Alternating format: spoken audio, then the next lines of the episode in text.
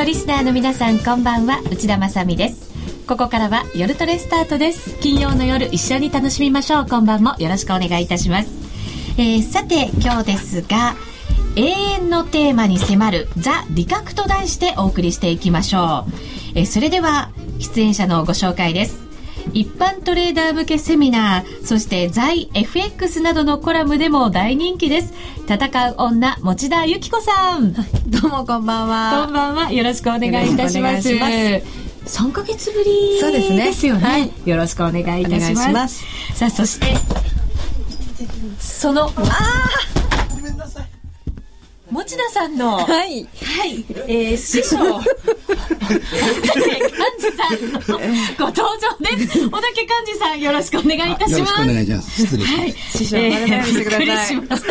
あの、3ヶ月ぶりのラジオ出演ということで、今、小竹さん、あの、パソコンなんかをね、セッティングしてくださってたんですけど、動きながらマイクに頭をぶつけてしまいまして、そのマイクが倒れてですね、私も初めてのことで、ちょっと動揺しておりますが、ユーストリームをご覧の方はですね、そんな様子も、はい、あの、手に取るように分かったんではないかと思いますが、小竹さん、改めてよろしくお願いいたします。ます。頭ぶつけてしまったところ大丈夫そうですか？あの、ツイッターには、痛そうとか、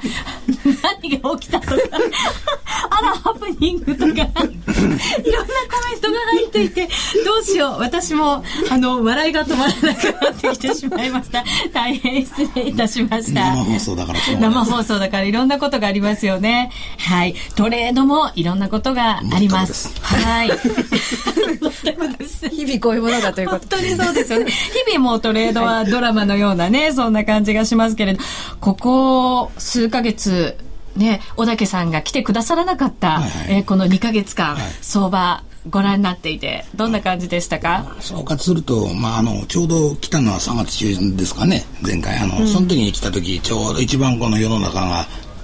株高債券安やっとって、はい、でまあ僕ここで、まあ、ちょっと言っちゃうそれでも債券高いんだからこんな時株買うんじゃねえよと。中期的に見てですよ、はい、あの1万円乗ったからって喜んでんじゃねえよとか言ってたらなんかずるっときましたよね。そうなんですよね。うん、そしてその債券がバブルのような状態に、はい、もうこれバブルのようなではなくてバブルって言ってもいいんじゃないですか？しかし日本の国債もずっとバブルバブルと言われて久しいですからね。10年以上言われてますからね。だからいつか下がるいつか下がると言われて、ね、ずっと下がる日本国債はいろんな本も出てますよね。国債暴落みたいなね、そんな本も出てますけど、ただまあそうはなってないんですよね。実際崩れてみないとバブルだったとは誰も言わないわけで、えー、大事です。でもこんなに長いとなんかひょっとするとアメリカもこんなに長い予定じゃなかったと思うんですよね。最初多分欧米人もあのこんなことになるとはって思ってますよね。うん。自分らが日本のようになるとはまず思ってないですし、えー、前のグリーンスパンとか散々日本のことなんかゼロ金利政策とかってバカにしてましたから。いやバーナキはバカにして 当然ですけど。ね。さあ今日は小竹さん永遠のテーマに迫るザ・理覚というテーマなんです。はい。うんまあ、利確というと、利食い確定ですよね。まあ、利食いとか損切りというのは、実はすごく言い古されたことであって、あのトレード、トレードに対してやっぱり、実にこう、基本的な、あの、立ち向かう姿勢ですよね。理覚しなければそれは利益ではないわけですよね。ね。絵に描いた餅ですし、で利食いができないとまたそれまたなんかこうトレーダーとしての資格がないような。そんなね全然お金は残っていかないですからね、現実にね、ね。うん、基本中の基本とは言いながらそれでも難しいのが利覚そして、えー、損切りだと思うんですよね。今日はそのやり方などについても小竹さんがどんなふうにやってるのかもじっくりお話を伺いたいと思います。さあツイッターにですね、はい、私は妄想が強すぎて理覚できません。鉄のルールを作ることが必要かもしれない点点点と書いてくださってます。それありますね。だからまあ妄想というか、まあ、でもフェーバーな時は別にいいと思うんですよね。うん、で、やっぱりそこで利食い損ねたとか、それが転じて損切ってしまったとか、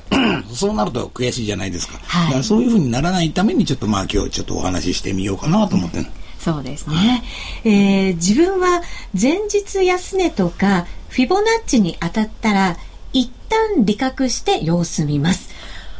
えー、利食い千人力。そうなんですよね。分かってはいながらなかなかできない。えー、ツイッターに、理覚どころか、神さんに損切られそうというなんかちょっと切ないコメントもね、はい、入っておりますが、さあ皆さんからのコメントもいただきながら番組進めていきます。えー、ぜひ、小竹さんに3ヶ月ぶりの出演ですから、皆さん質問したいことが山ほどあると思います。ぜひ皆さんもたっぷり質問寄せてくださいね。よろしくお願いいたします。さあ、それでは番組進めていきましょう。おたけさん、頭痛いですって言って、ね、あの、リスナーの皆さんも、すごい笑いでお腹が痛いとか、笑いが止まらんぞとか、いろんなね、コメントを入れてくださっています。さあ、じゃあ進めていきたいと思います。えー、今日のテーマは、永遠のテーマに迫るザ・理覚です。さあ、まずは、その、理覚から、損切りから伺った方がいいですね。すねはい、はいなんで損切りが大事かというとですね、はい。まあこう、損切りのスタンスが決まってないとですね、もう利確どころじゃないわけですよ。はい。えー、だから利益出すためには当然こう、ある程度コストも払わんといかんわけでして、だからそのためのコストをどのくらいに設定するかっていうのはやっぱり人それぞれなんでしょうけど、その損切り、反対行った時に損切りがきちんとできるかどうかじゃないと、うん、次の自分のアク,、あのアクション提言は決まってこない。だからその損切りは大事だと昔から言い古されてるんですけど、その損切りがなかなかできないと。はい。待ってれば戻るんじゃないかとかですね。うん、まあこれはなかったことにして次やろうとか言って、やっぱりそう簡単に考えちゃうんですよね。他の人のを見てると。はい。結果、本当にあの、戻ることもあるじゃないですか。あそこで切らなきゃよかったって思うことも、私も何十回もあるんですよね。僕も散々ありますよ。この間、あの、米国債とか歴史的高値を今週、あの、あの、ちょうどあの、雇用統計のあたりでやったんですけど、はいええ、あの、すった金買いましたよ。うん。小竹さんでもそういうことがあるんですね。買いますけど、その2ポイント下で必ず売ってるんで、え、だからダメージにはなってないけれども、うん、あの、去年の震災起こった後の5月か4月に日経がわーっと戻って一回1万円まで戻ったんですよ。うん、で、あの時の朝早い時に1万飛び235円も買ったんですよ。はい。うん。で、そ、それでそれがもう全然来なくて、ええ、もちろん185円とかで売り直してんですけど、普通のザラバの時にですね。うん。だけれどもそれが結局、この間また3月に戻った時220円までだったんですよ。全くそこがなんかすごくストロングなレイズスタンスになっとって、うんうん、でもまあ、あの、どんな損切りをしても、またこう、結局入り直すということができれば、はい、損切りは損切りにならないと思うんですよね。うん、うん、損切りは一回自分のこの、これ以上膨らむであろう、この、評価損から逃れるための方便であって、切って一応ほら、あの、なんて言いますか、自分の頭を冷静にしてですね。で、それでもう一回同じポジション、同じ方向のポジションでもいいと思うんですよね。で、作り直す。まあも、もちろんもっと悪いコストで、あの、買い直すことになってもですね、うん、まあ、それもそれが正しいと思ったらやり直すっていうことの方が大事だと思うんですよ。だから別にあの相場の本当に歴史的な値であろうが安値であろうが突っ込んでいけますし。はい。えー、ツイッターに、泣く泣く損切った直後、戻るよね。うん。そして。そういう時って相場がすぐ動いてるっていうか、一番際どいところだから、やっぱりそういうふうになりやすいんだと思うんですよね。えーうん損切りをするタイミングってあるんですか？相場がやっぱりそういうふうに動いてる時に、バーッと持ってかれないためにやっぱり損切らなきゃいけないと思ったりもするんですけど、うん、逆にそういう動いてる時だから、やっぱり戻ってしまうっていうこともありますし。触れやすいところだから、うん、結局、方向は合ってるけど、損切らざるを得ないみたいなことっていうのは、すごく、あの、まあまああることじゃないかなと思いますよね。これは、こう、奴隷が終わったら、まとっても、自分も買っても、自分が買ったらいきなり下がり出すこともあるかもしれないじゃないですか。はい、そんな時は諦めてやめないと、ずるずる引っ張って持っててもしょうがないですし、そのためのもう一つの基準は、簡単にはまず値幅ですよね。値幅ですか、うん、はい。だからドル円は30銭以上持たないとかですね。はい。まず値幅を決めてかかることが大事で。値幅を決める。はい、あの、よくこう、この辺が節目だからとかっていうふうに選んでいきますけど、単純に値幅とかで決めるものなんですか？まずは入りどころがわからん以上は、うん、要するに買いたくなって買うかもしれないじゃないですか。だからそういう節目に合わせてやってるわけじゃない可能性もあるので、ええ、第一番目にはまず、反対に行った場合のその値幅ですよね。自分が60銭で買ったら30銭反対に行ったらやめると。うん、まず値幅で必ず決めてしまうこと。うん、それはなんかこう、ドル円でもものすごく大きく、こう、ボラティリティがある時期もありますよね。で、ボラティリティがもちろんない時もありますから、その時を同じように考えちゃいけないわけですよね。その時は自分でポジション量を増やすか減らすか、もしくは、それこそ今言った値幅を半分にするとか倍にするとか、それで自分で調節していくしかないじゃないですか。1日に50銭しか動かないところで、なんていうんですか。あの小さいのでいちいち切っとってもしょうがないですし、はい、はい、だからそれは自分で切っていく。とにかく値幅がまず第一ですね。値幅が第一、うん、はい、うん、で2番目は先ほどあのリスナーの方が言ってたようにフィボナッチとか、うん、その昨日の高値安値といった比較的重要なテクニカルポイントですよね、はい、それはテクニカル面から。例えばもう昨日やったユーロドルの高値とか今日やった日経の安値380円とかですね、そういうところの手前をこう端っこにと想定してですね、まあ、そこを抜けたら損切ると。うん。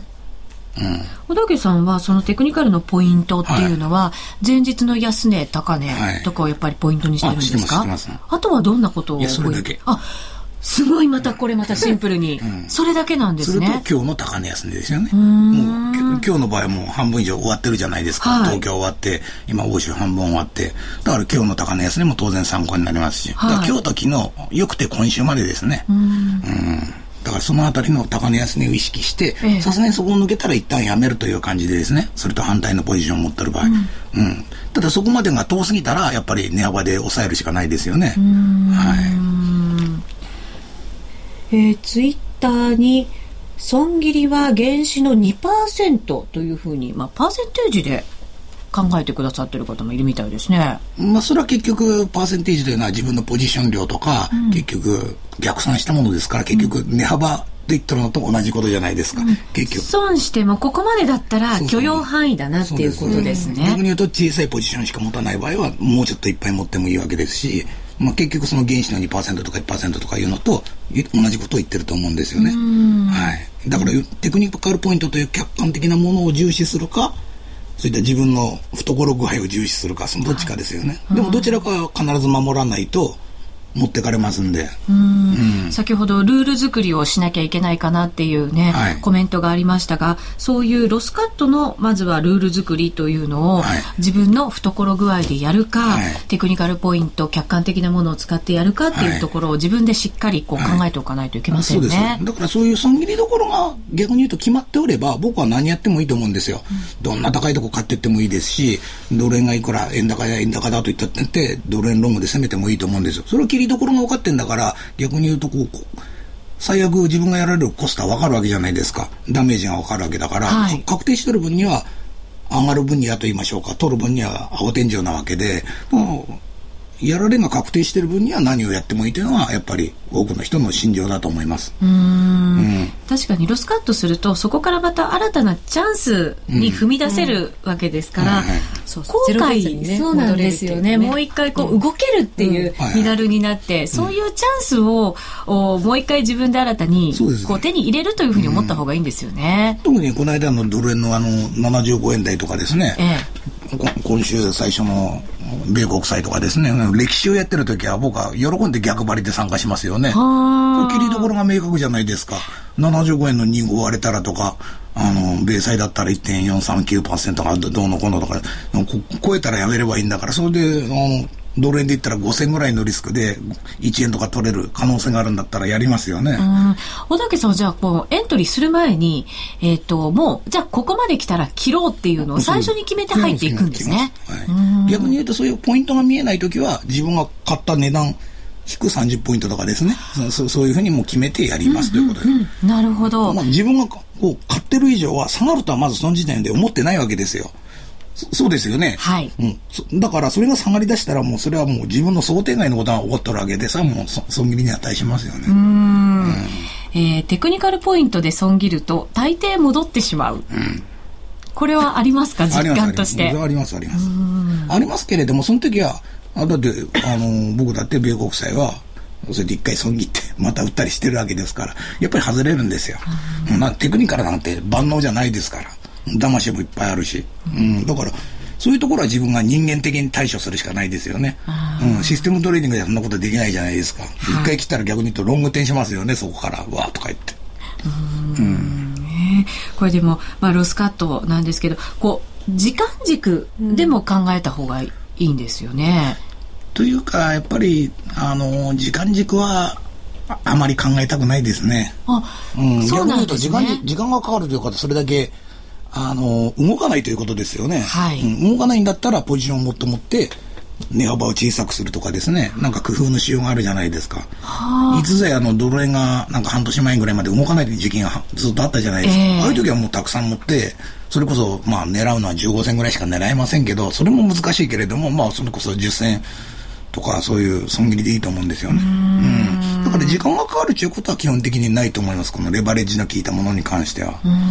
でもなかなかこう個人でやってらっしゃる方は、はい。あの、少ないお金で、うん、もう私もそうですけど、もうお小遣いの程度でやってるよっていうことになると、なかなか大きなポジションが持てないよっていう方もいると思うんですよね。あでもそれはですね、ええお金はあるなしにかかわらず、結局小さいながらもそ、そのポジションをさらに小さくすることも可能なわけじゃないですか。はい。うん、ということは、やっぱり大きい小さいの違いがあって、結局この話が帰着するところは、その、値幅になると思うんですよ。それが、ジョージ・ソロスみたいに何百億ドルもいっぺんに貼る人も、25ポイントは25ポイントだし、僕らみたいに1万円しか貼らない人も25ポイントは25ポイントで、それから得られるのが250円なのか、あのー、250億円なのか人によって違うけれども、見てる数字の動きは一緒じゃないですか。そうですね。はい、同じですよね。きっとその自分が年率どれだけ儲けるかっていうそのなんてパーセンテージに対してどうかってやっぱり考えた方がいいかもしれないですよね。うん。うん、金額のパーセンテージだからその金額の大小は関係なくて、えー、で逆にそれがないとあの大きなお金も動かせないですよね。あの小さいと逆にお小遣い感覚で例えば10万円損しても自分のなんていうんですか身近にあるお金じゃない10万円得してもそうだと思うんあの思うんですけど結局それだとなんていうんですかそのその世界から抜けきれないくなると思うんですよね。だからあの大きいか小さいかにかかわらずあくまでもその資金に対してそれがいくらにすべきか、その目標を決めてそれに対してそのどうしていくかっていうふうに考えた方がいいんじゃないかなと思いますよね。じゃあ大きなお金を動かしている人たちと、私たち個人投資家って違うんじゃないかなと思ってましたけどそれは違う。全く一緒です一緒なんですね、大きなお金を動かしててもすごいお金損する人いますからね。表には出てこないそれはでも逆に言うとそういう人がいるからすごい市場の混乱が起こるわけで、えー、それだけの話ですよね。大きくても小さくてもきっと関係ないと思います。うん、ロスカットはじゃあ基本的にはもう機械的にやっていくというふうに考えて、ねはい、まずそこでまず最初に大事なのは今言った 1, 1点目と2点目で、はい、ちゃんと設定してそこでストップ注文を受けるかどうかなんですよね、うん、設定した以上は自分が60で買ったらもう30でストップ注文を置くとかですねテクニカルポイントがね、はい、昨日のドル円の安値がなんかこう78円の80だったらそれより下だったらストップ注文を置くとかですね。それをまず機械的にできるかどうかですよね。機械的にやるというのは非常にこう教科書的で簡単なんですけれども実際にこうプレスするっていうのはなかなか難しいというか、うん、やりづらいわけで、はい。うん、よく人によると俺自分で見てるからとか言う人がいるんですけれどもそうじゃないだろうと。はい、うん、結構 いるよね。いるそういう人。見てるから起きたくないとかね。うん、確かに。やっぱり置くとつくじゃないですか。ええー、そうなんですよね。ちょっとこう、激しく今動いてるから、見てるから入れないとか時、まあもう正直私はあります。はい。そういう気持ちはわかるんだけれども、えー、それは後の後半で喋る理覚に対して、ちょっとそれだと話にならないということになるわけで、うん。やっぱりか明らかにこう自分が要するにそういうストップ注文というかこう損失の額を限定することによって自分は何をしてもいいんだという状況を作り出すことが大事なわけですよ。うん、例えば世の中会社やってて事業やってて人にあの上司とかですねよその会社にこう企画書持ってくる要するにこのぐらい金使いますよとだけど儲かるのはこのぐらいですよってそのそそういうこういくら使うかが見えてないと OK 出しようがないじゃないですか。はいだからそういう意味で儲けるためにはいくらかこれだけ使う。その代わり認めた以上はちょうだいねということにしておかないと儲けようにも儲けられないんですよね。確かに、うん、あのこのコーナーが始まる前に小竹さんが、利益を得るためのコストだってね、おっしゃいましたもん、うん、ねまさしくそこですよね、うん、もちろんコストはかけたくないですけどね、えー、全部儲かった方がいいんですけれどもそんなあのなんか嘘くさい話はないわけで百戦百勝なんて絶対できないわけでまともにやったらまあ2割ぐらいしか勝てないですよね。うん、勝つトレードっていうのはほとんど損切りばっかりで。うん、そうですね、はい、えー、ツイッターに激しく動いてるならどうせもっとやられる。そうなんですよね。結果そういうことの方がほとんどだったり、はい。しますよね、えー、負けを認めるのが損切りの極意、えー、ともいただいております、えー、そしてえーとえー、それぐらいかな？はい。また 皆さんからのコメントもね、ご紹介しながら進めていきたいと思いますが、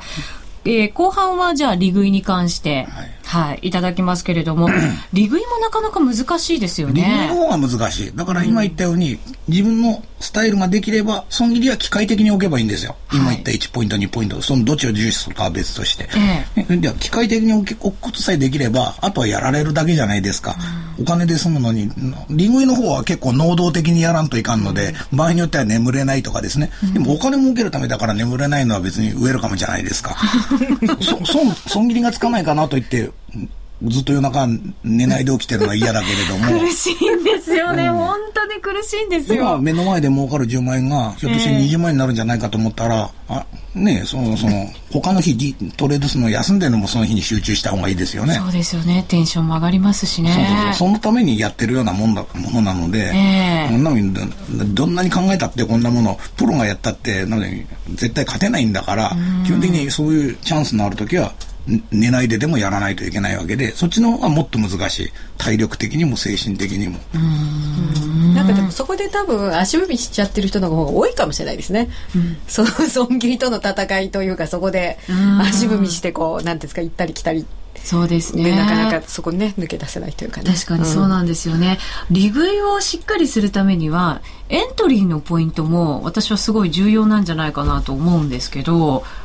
小竹さんさっきこう、入りたかったら入るっていうような雰囲気のことをおっしゃったので、それでいいのかなって、実は思ったんですよ、うん、それはやっぱりですね、なんかトレンドフォローとかいろいろな言い方はしますけれども、ね、それはなんかいかにも安全そうに見えて、やっぱり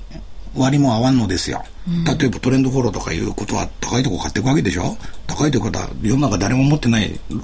クソ高いロングのコスト持つわけでしょ？そうですよね、うん、だからそれを承知でやってるわけだから分も悪いわけですよ、ただそこにいるわけだからその逃げれるというそれこそ今言った損切りできるという理由があるから高いところ買っていけるわけでしょ、うん、昼間30でやってたのが夜100ですと、ね、101買っていけるのはまあ自分が売ろうと思ったら99ぐらいで売れるだろうと思うから買っていけるわけで。うん。そういうことでしょ？そういうことですよね。はい、いや、もうもっともっと上がると思って買うんですけど、それは勝手な妄想ですよね、はい、でもそれはやっぱり高いということ自体でもうすごく分が悪いわけですよ。うん、すごく分が悪いのを承知で、割りが100、30が100になるんだったらすごい比率ですけど、100が102になるぐらいのものを取りに行ってるわけじゃないですか。うん、それは流れがあるという、ちょっとフォローがあるだけであって、うんうん、じゃあそれが一番いい相場の入り方かといったら、絶対絶対とは言えなくて、やっぱり先ほど言ったテクニカルポイントで、手前でこうきっちりきっちり逆張りしていくのも重要ですし、はい、考えればレンジというものが1日上下あるということは、その近くで売って買った人が一番こうあんこの部分を取れるわけじゃないですか。はい。うん、トレンド。一番美味しいですよね。そうですよね。この30から100だったら、この88で買って91で売るよりも、まあ、この95ぐらいで売ってちょっと我慢して、この38とかで買い戻した方がいいわけじゃないですか、圧倒的に。逆張りの方が圧倒的に儲かるのになんでやらんかと言ったら逆張りは当然流れに逆らっとるからそのまま損切りがついてしまうかもしれませんよね。そうですよね。それはなんか背中合わせな感じですよね。はい、そこの辺がやっぱりリスクとリターンはちょうどうまくできとって、だから入りどころといっても必ずしも一つの方法があるわけではなくて、いろんなこのテクニカルポイントを見たり、僕はもう昨日の高、先ほども言ったね、今日の高値安値、昨日の高値安値ぐらいしか見ないですけれども、あんまり半値とか、なんかフィボナッチとか3分の1押しだのなんだのって言ってたら、なんかあまりにもポイントが多くなりすぎるんで、うん、そこもシンプルなんですね。うん、あんまり間のことは無視してます。はい。えー、ツイッターに深いなー、てんてんてんてんといただきました。また、今日の昼からクロス円ずっと利確しようかどうしようか一喜一憂の真っ最中といただきました。私も今日朝起きてですね、クロス円売ったんですよね。で、ね、でも番組に来るからと思って、うん、あの、一応そこで利確だけはしてきて。今止まってるところそうですよね。でも電車の中でやっぱり見たら、もう一回売りたくなってムズムズムズムズして、そんなことをしてましたけど、うん。ね、小竹さんはこう自分の得意なスタイルとかってやっぱりその高値を追ってる時ももちろん入ったりします。逆張りの話も出てきてるんでいろんなスタイルでエントリーをするんですか、はいはい、しますします、うん、両方やります。両方。両方やります。その相場に合わせて、はい、ただやってる時に今日のテーマのようにどこでやっても何やってもいいというのが僕僕はそう思うんですよ、要するに相場なんだから基本的に中学生小学生がやっても勝とうと思えば勝てるわけですよ。何が違うかといったらやっぱりそこで最初に言ったように30ポイント下で損切りあのストップ値を設けるかとかですね、はい、損切れるかとかですね。そういうところであってだから損切りさえ起きればそれを機械的にですね、うん、そしたらあとはもう利利確だけの問題なんですよね。その利確をこれから考えようと。はい、うん、そうですね、はい、はい。まずはじゃあロスカットを決めて、うん、ここまで来たらもうロスカットしようっていうのを決めて、エントリーをして、その後は利確を考えていくと、ねはいうん、利確はエントリーしてからでいいんですね。そうです。だって、もう相場なんですから。そそこを考えてから入るっていうのはずうずうしすぎますよね。もちろん自分は。そっち方向に行くと思うから入るんですけど、そうなんですもう絶対儲かると思ってるんですよ。もちろん、もう、それはもう。そっちの方向行くとは思ってるんだけれども、結局どこまで行くかなんていうのは、結局相場が決めることじゃないですか。ええー、ね、昨日みたいになんか、バナンキが集まらんこと言ってなんか、こう、反転する場合もあるわけじゃないですか。いつも邪魔するんですよ、私のポジションを。相性悪い。相性が悪いんですね。だから、そういうマーケットの思惑と実際起こってることが違って、急に反対に行くかもしれんので、基本的には自分は上がると思ってても上がらないかもしれない。でどこまで上がるかっていうのは、やっぱりリング、リングイポイントなんですけれども、うん、まあ、最初にやっぱりリグイは、当然、損切り幅は先ほど30ポイントと申し上げましたけど、まず機械的にこれも倍は考えてほしいと思いますよね。えっ、ー、と、利確は倍、うん、ロスカットの倍、はい、はい。例えば、やられた場合30覚悟するんであれば、うん、リングイは少なくとも60を見込んでほしいと。はい。うん。だから50でドル円買ったら、損切り20で置くんだったら、上の10でリング、うん、まあ、そこまでいくというビジョンがないとそんなポジション持ってもしょうがないよと思うんですよ。よくあるように、目先の1、2ポイント取りに買いに行ったりするやついるんですよ。はい。それは。一旦の戻りを狙ってっていうことですよね。うん。だから、そこで確かに勢いピューとか言って来てるから、3号で打ったらなんか、すぐすぐに28置いときゃ買えるかなとか思うんだけれども、それをやるというのは、その、たかだか7ポイントのために、どのくらいのリスクを冒してるのかと、うん、うん、そういうことを考えると、あまりやるべきではないと思うんですよね。結局それなんか、あの、小銭欲しさのこの銭失いみたいなことになってしまうんで、はいそうなんです。そういうの狙っていく時って必ず取れないんですよね。うん、ちょっとでいいと思うのに、うん、そのちょっとが取れない。そういう時に限ってね、取れないんですよ。ちょっとを取りに行くんだったらポジションを持つなというのが僕の意見ですね。うん、だからここここんなユーロがユーロ円がこんなに上がってきたからドル円もあと10銭上がるだろうとか、はい、思うじゃないですか。うんそそんな時には10銭、要するに10銭取りに行くんだったら持つなと思うんですよ。うん、いや、もちろんあの、反対言ったら5銭で損切るんだったら、それはマッチしてるから、あそうかそうか、いいんだけれども。倍だからですよね。その半分でロスカットできるのかってことですよね、自分が。今買ったばっかですぐさあの3132って書いてあるのがすぐあ次の瞬間すぐ3536とかになるでしょ？そんな時にすぐ損切れるのかといったら切らないんだったらそんなポジショニングするなっていうことですよね。切れなくてずるずる結果になってしまうっていうことが多いんですよね。でも目先の1、2ポイントなんてなんかすご取りやすく見えるんですよ。そうなんです。簡単に取れそうな気がするんですよ。今だって取れるんじゃない？ピクピクしてるしって。そしたら途端に止まっちゃったりするんですよね。ずっとなんか昼間からこう6時間ぐらいですね。例えば33から39までこう行ったり来たりしとったら次34で買ったら次37で売れるんじゃないかとか思うわけですよね。えー、えー、なんでそう簡単じゃないんでしょうね。トレード。まあとにかくあの、あの、あまり少ししか狙わないんだったら、やらない方が、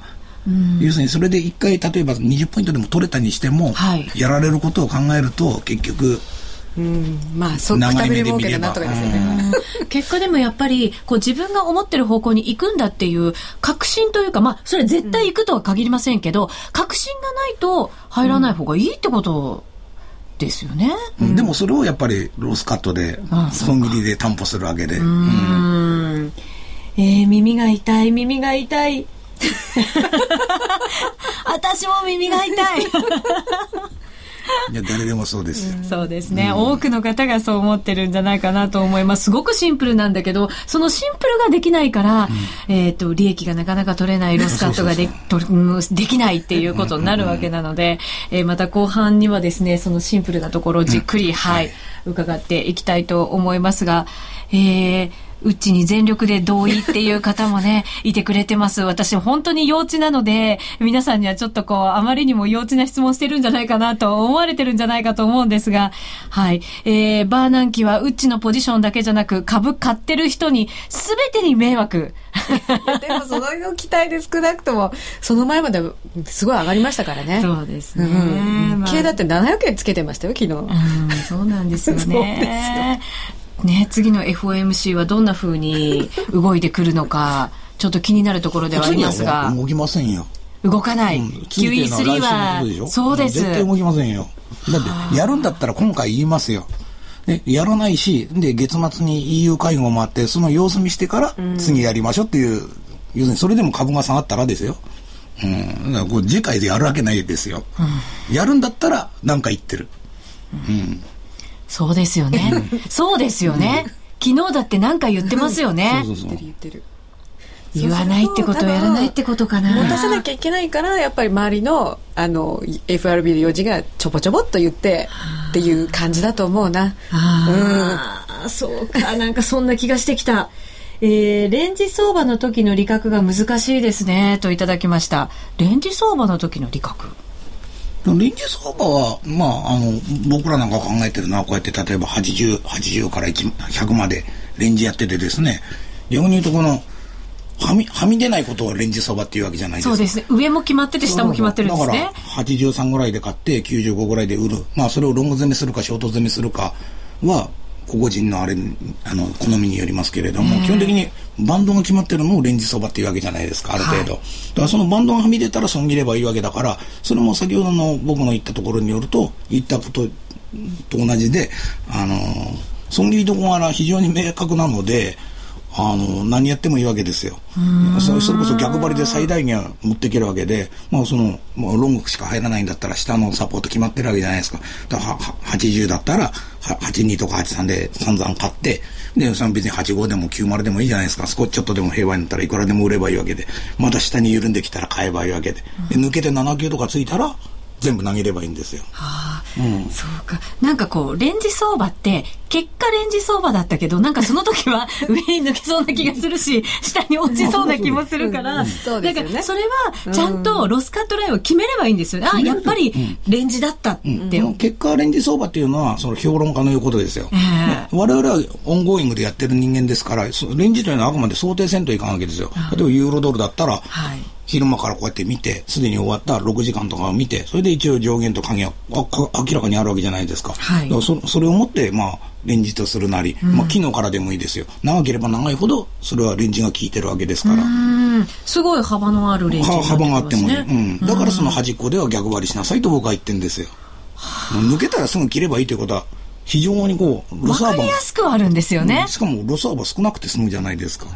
そうか、諦めもつくんですもんね。ああ、やっぱりロスカットだ。今、あ、違った違った。だからそれで10回に2回でも当たれば大儲けできるじゃないですか。小竹さんも、レンジでトレードするんだねって。あ、やりますよ。だって、1日のやっててですね、株でも、債券でも、為替でも、1日の9割はレンジですよ。毎回毎回、今日今日みたいにわーっと下がり続けるとか、そういうのは、めったにないですよ。ないですよね。うんうん、入った時は、常になんかそれが大きな相場になるような気がして持ってなきゃいけないような気がして入るんですけど、多くはレンジですよね。全部ほとんどレンジですよ。鎧見たって何だって全部レンジですよ。うん、で、動いた時だけなんか、それが次の日のニュースになるだけであって、動いた時はいつ動くかその瞬間わかんないじゃないですか。だからほとんどやってる間は、こういう今ぐらいの時間帯はもう、レンジ相場ですよね。今日なんか大きな仕様ないから特にそうなんでしょうけど。うそうか、そう思っとけばいいんですよね。常になんか大きな相場になるんじゃないかみたいな勝手な妄想とか欲で 思ってるからいけないんですよね。その言わずにその臨時というからには上限下限がもう想定されてるわけだから大きな相場になるというのはそれがはみ出てくる時じゃないですか。えー、その時はその自分のロスカッター起きやすいじゃないですか。ポイント明確だから。はい、だから対処の仕様はあるわけで、それは結果的にバーナーギンがこういったから下がったとかいうのは次の日に言えばいいわけで 自分ら株買ってても対処はできるはずですよね。その瞬間。そうですね。うん、はいなんかすごく簡単そうな気がしてきたけど、うん、来週から簡単にいくかなどうかな、うん、はい、えー、後半でもまだまだたっぷりお話しいただきたいと思います。さあ、それではここでお知らせです。早くも4万ダウンロード突破。FX プライムのプライム、えー、アプリ、プライムアプリ S、もうご利用されていますか？シンプルとスピードを追求したプライムアプリ S は場所を選ばず、瞬時に本格的な FX トレードが可能。簡単操作で将来の値動きを予測してくれるあのパッと見テクニカルももちろん搭載されていますよ。iPhone でも iPad でも Android でもご利用いただけるプライムアプリ S。詳しくはユーストリームをご覧の方は画面上のバナーをクリックしてください。FX プライム株式会社は関東財務局長金賞第259号の金融商品取引業者です。外国為替保証金取引は元本、元本あるいは利益を保証した金融商品ではありません。為替変動、金利変動などのリスクにより投資金額以上の損失が生じる恐れがあります。投資及び売買に関するすべての決定は契約締結前交付書面をよくご理解いただいた上で利用者ご自身の判断でなさいますようお願いいたします。ラジオ日経からのお知らせです。ただいまお聞きのライブストリーミングは、今年7月から IP サイマルラジオ、ラジコにサービスを統合することになりました。これからは、ラジコでラジオ日経をお聞きください。詳しくは、ラジオ日経のウェブサイトをご覧ください。日野原茂明です。毎週水曜日の夕方、5時15分から放送中の広原茂明の輝く顔と輝く心に出演しています。ぜひラジコで聞いてください。2012年4月ラジオ日経はラジコ全国配信開始。パソコンでスマートフォンでいつでもどこでも。ラジコで聞こう。ラジオ日経。ラジオ日経。ラジオ日経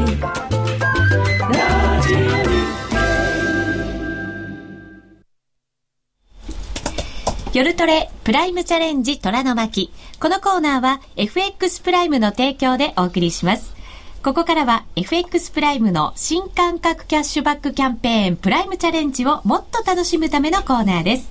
FX プライムの高野康則さんとミス夜トレの高山エミリちゃんに加わっていただきます。よろしくお願いします。よろしくお願いします。えー、さて、プライムチャレンジとはというところからご説明しましょう。毎週 FX プライムが指定する取扱商品、通貨ペアを1回でもお取引いただくと、キャッシュバックのチャンスが発生する抽選ゲームに参加できます。ちなみに、来週のプライムチャレンジの対象商品は選べる外貨、そして通貨ペアは全通貨となっています。全通貨結構続いてますね。全通貨ですね。まあでも、はい、あの、トレードする側からしたら、すごいありがたいので、何でもチャレンジできるっていう。はいはい、そう思っていただければ、私も毎週チャレンジしてますよ。はい。はい。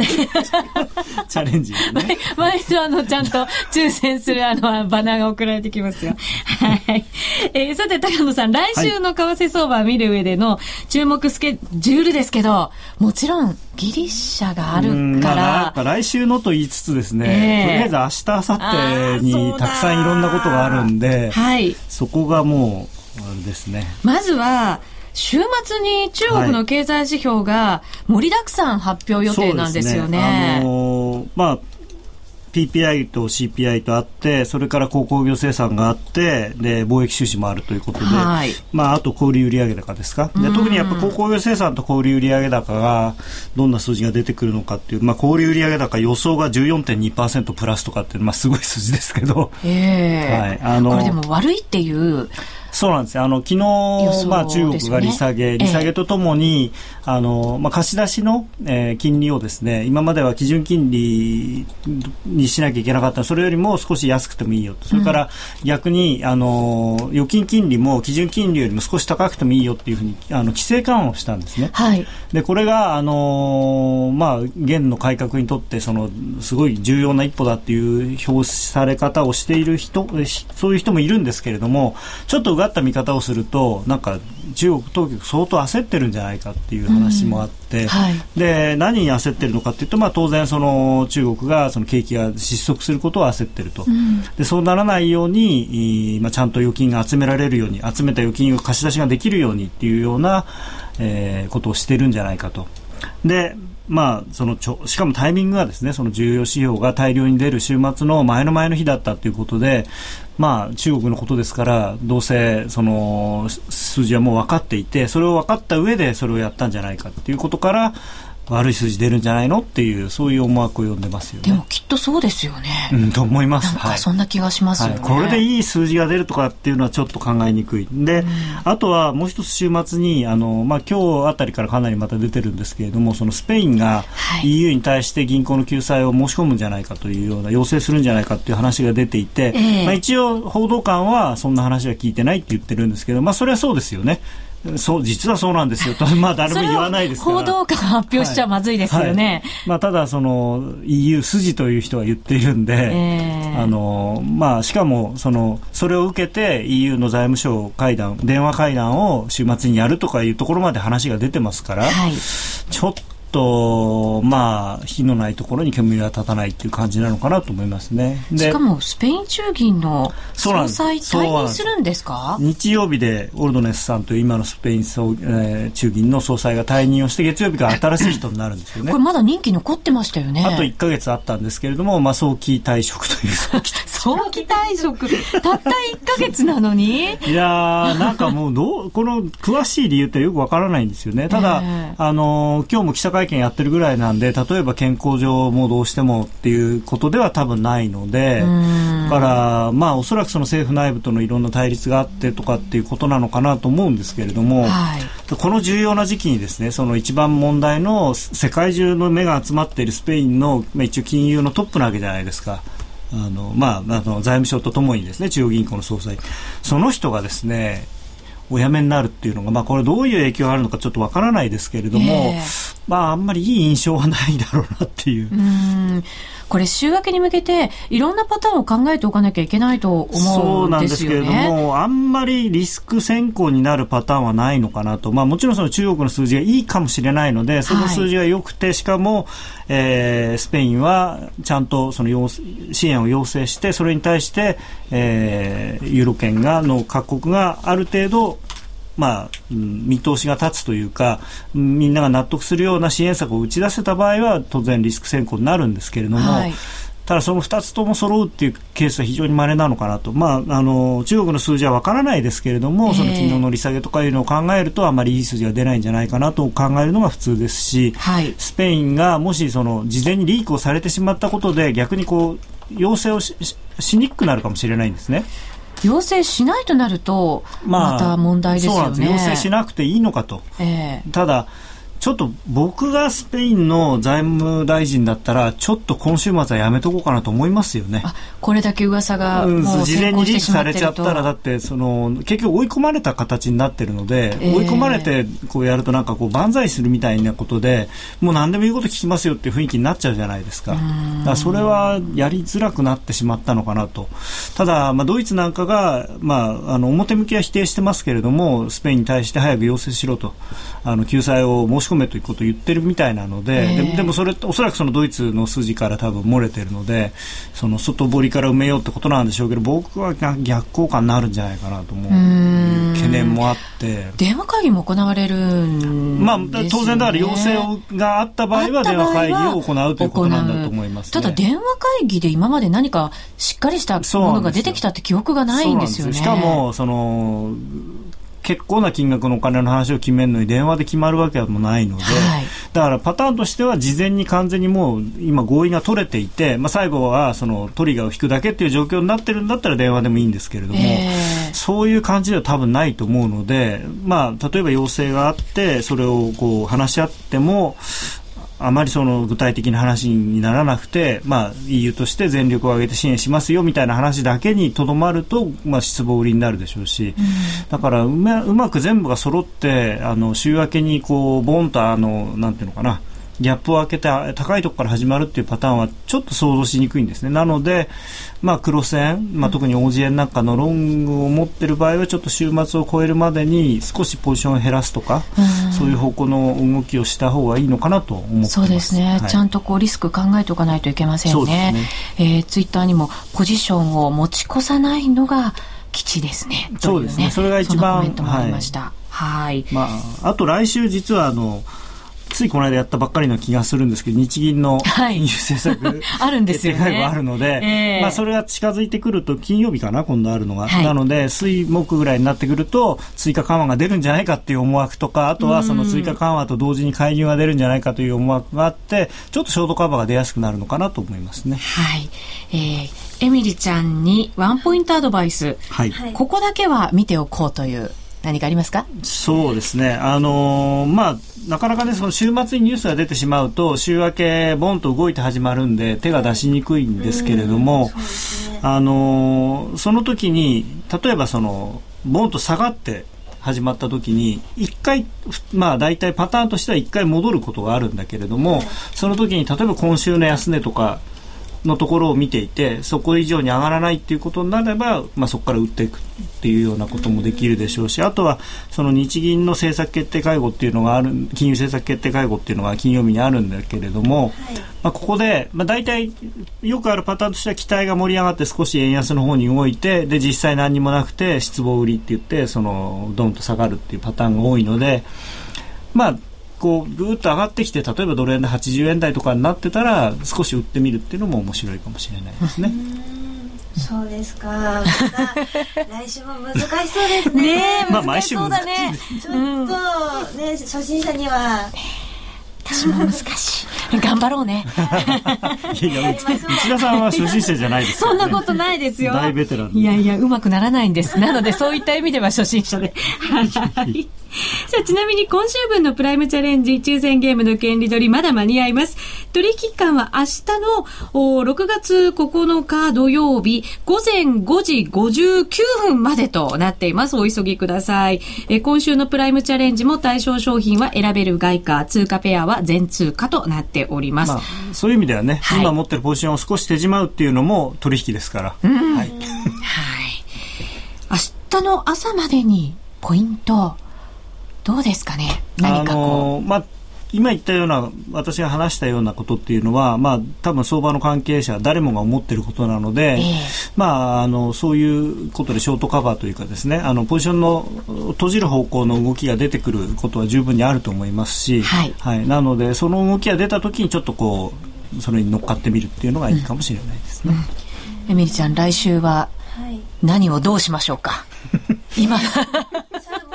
持ち越さないことが大事なんですよね。あ、そうですね。そしたら、あの、含み損の分は、あの、一回きれいにしていい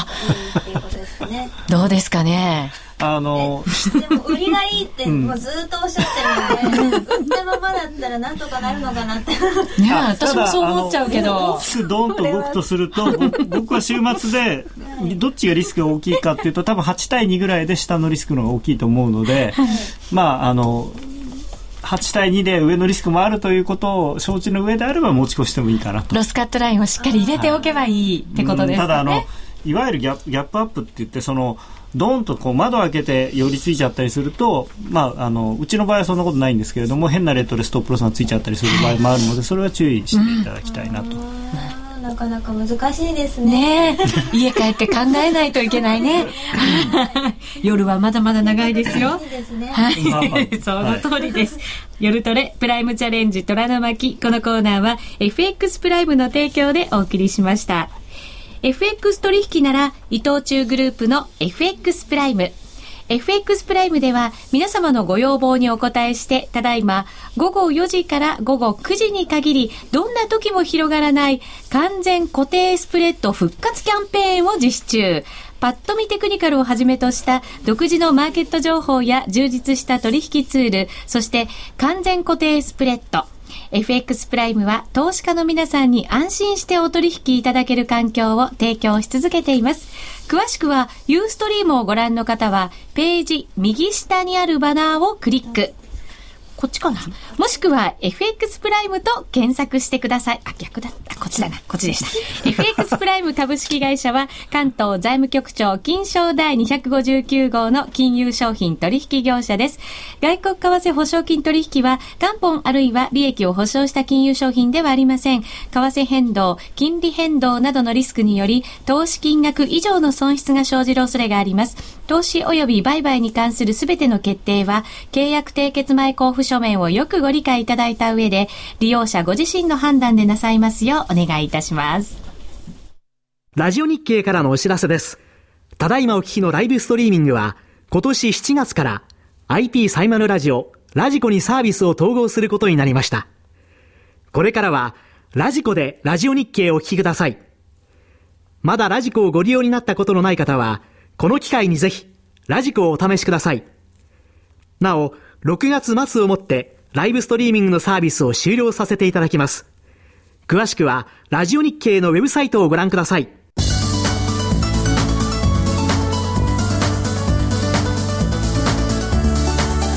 原良部です毎週土曜日9時30分から放送中の中央競馬実況中継に出演していますぜひラジコで聞いてください2012年4月ラジオ日経はラジコ全国配信開始パソコンでスマートフォンでいつでもどこでもご利用いただけますラジコで聞こうラジオ日経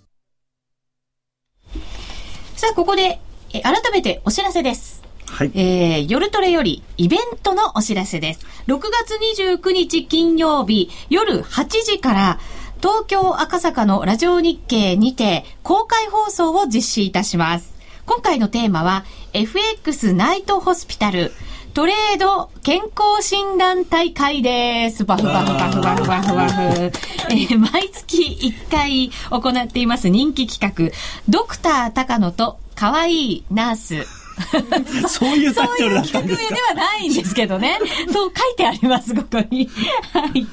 が、皆さんのトレードの健康状態をバッチリはい生診断しちゃいます。はい。出演者は、高野康則さん、はいドクターです。はい。そして、エミリちゃんはナースです。はいはいその他にもナースには、えー、のべときなるみちゃん。そして、えー私の代わりにですね、府庁代理、花子ちゃん。そして、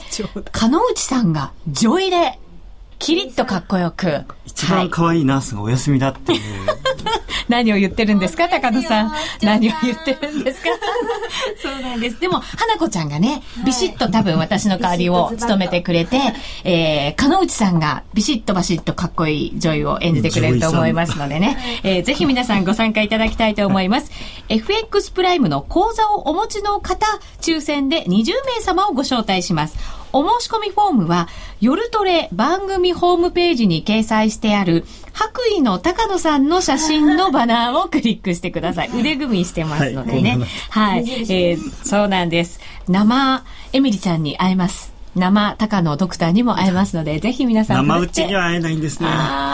これあは申し込みが半減してしまうかもしれない。ー 私はですね、ごめんなさい、あのー出張が入っておりまして、どうしてもタイミングが合わず、えー、ウッチーさん、また休むのって書かれちゃいましたけど、すいません。不調忙しくて、申し訳ありません。とね全国のあ 患者のために、はい、飛び回ってまいります。はい。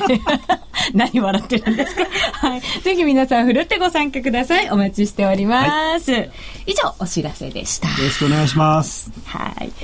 さあ、ここからは、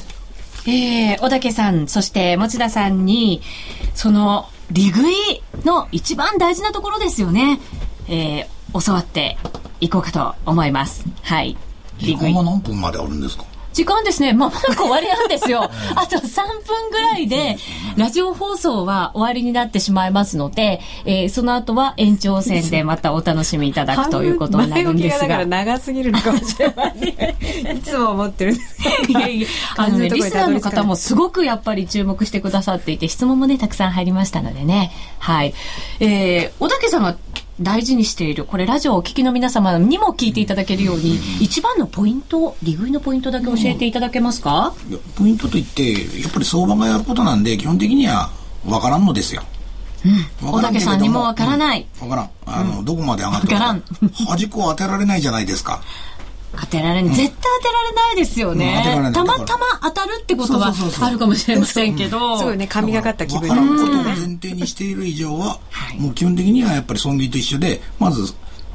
ロロスを見込んだ分の倍を狙う。もうそこにもう OCO でこうやって置いておく。はい。うん。まずそれがまず基本。基本。うん。それが置けないようだったら、やらん方がいい。うん。まず、OCO 私でも倍入れとくとするとなかなか入らなくて、結果下に行って下入っちゃったみたいなだって2倍なんだから。そうなんですよ。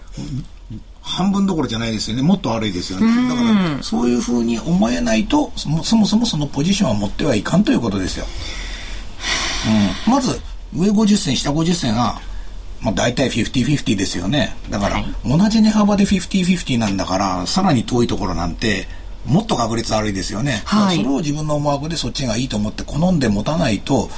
そんなポジション持ったらダメだと。例えば、五分五分の戦いで50銭と50銭で儲かったやられたって、それを100回繰り返したら、やっぱりビッドオファーのスプレッドとか手数料とかで、100回やったらお金なくなっちゃいますよね。5勝5敗だったら。はい。そうなんですよね、うん勝ち越していかなきゃいけないんですよいねや。、勝ち越すだけでもないんですよ。勝つ、勝つというのはやっぱ難しいんですよ。はい。あの、僕は基本的にはやっぱり勝てないと思ってるんですよ。うん。だからか、勝てると思うからなんか、勝ち数を増やすとか、なんか8勝2敗とか、100、ね、あのなんか300連勝とかそういう本が売れるけれども、僕は勝てないと思ってるんですよ。じゃあ勝てないのになんでやるかと言ったら、はい。基本的にはもうポジション持ったらあとはマーケットがやるわけですよ。自分は上がると思ってロングにするんだけれども、その後上がるかどうか保証がなくて、結局30銭反対行ったらやめる。30銭上行ったら、まあリング体制になるんだけれども、倍は見てるから60銭上まで行く。だけれどもやっぱり五分五分なんですよ、どんな時でも。先ほど言ったように、あの、たとえトレンドがフォローしてようが、うん、たとえ逆張りで一番いいコストで持ってようが、やっぱりどこの場面でやっても五五分五分なので、残念ながら子供がやってもやっぱり勝率は同じだと思う。うんじゃあその中でどうやって、うん勝ち数を増やすことはやっぱりそできないと思う。うん、勝ち数を増やせないのにどうやってお金を残しててかの方にやっぱりこう算段を加えないといけないわけであって、うん、そしたらやっぱりこう50銭上がるのも50銭下がるのも要するにフェーバーに行くのもアゲンストに行くのも同じ確率だとしたら、まあ、反対行ったら機械的に切るけれどもじゃあ上美味しい方に行った場合ドル円をロングにして50銭上に上がった場合その時にどうするかですよね、その時に同じように口開けて待っとったら基本的には確率ですから同じ同じだからそこで思い切って買い増してみるとか買い増してみる。うん。でポジション倍になってるんだから、まあ、別に3倍増しでもいいですけれどもフェーバーになってんだからいいじゃないですかいくらでもまだ逃げられるわけだから、うん。はい。うん、だからそこで、だから今まで30銭ストップに持ってたけど、ポジポジション倍になってんだから、当然30ポイントじゃなくて15ポイントとか近づけるわけですよね。もっと近づけてもいいと思う。すぐにでも、本当はリングインなんだから、すぐにでもやめたいところで、わざわざご丁寧にポジションを買いましてってんだから、だからそういう場合はやっぱり、一番神経を使うところ、うん。フェーバーになったからといってそれでやめてはいかんわけですよ、いさらに攻めていくことを考えなきゃいけないんですね。そうそう。その攻めるのもやっぱりある程度機械的にやった方がいい。当然失敗する時もあるけれども、はい。い、くらかお金残るでしょう、うん。そうですね。そのあたり、延長戦で、またじっくりと伺いたいと思います。一番美味。しいとこなのに。そうですね。えー、ぜひユーストリームオンデマンドでもご覧いただきたいと思います。小竹幹事さん、持田幸子さんでした。ありがとうございました。